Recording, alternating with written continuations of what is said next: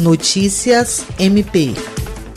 A Procuradora-Geral de Justiça do Ministério Público do Estado do Acre, Cátia Regiane de Araújo Rodrigues, participou nesta quinta-feira, três de dezembro, da última reunião ordinária do Conselho Nacional dos Procuradores-Gerais dos Estados e da União, na sede do Ministério Público do Rio Grande do Sul, em Porto Alegre. Como vem ocorrendo desde o início da pandemia da covid dezenove, parte dos conselheiros participaram dos trabalhos por videoconferência. Entre os itens da pauta, o acompanhamento dos projetos que tramitam no Congresso Nacional e podem impactar diretamente a atuação do Ministério Público, especialmente no enfrentamento ao crime organizado e no combate à corrupção, como a reforma da Lei de Improbidade. Participaram da última reunião do ano o ouvidor do C N M P, Oswaldo Dalbuquerque da Lima Neto, o conselheiro do C N M P, Marcelo Eitzel Rabelo de Souza, o ex-conselheiro do C N M P, Marcelo Ferra de Carvalho, o secretário executivo do C N P G, Júlio César Melo, e os subprocuradores-gerais do Ministério Público do Rio Grande do Sul,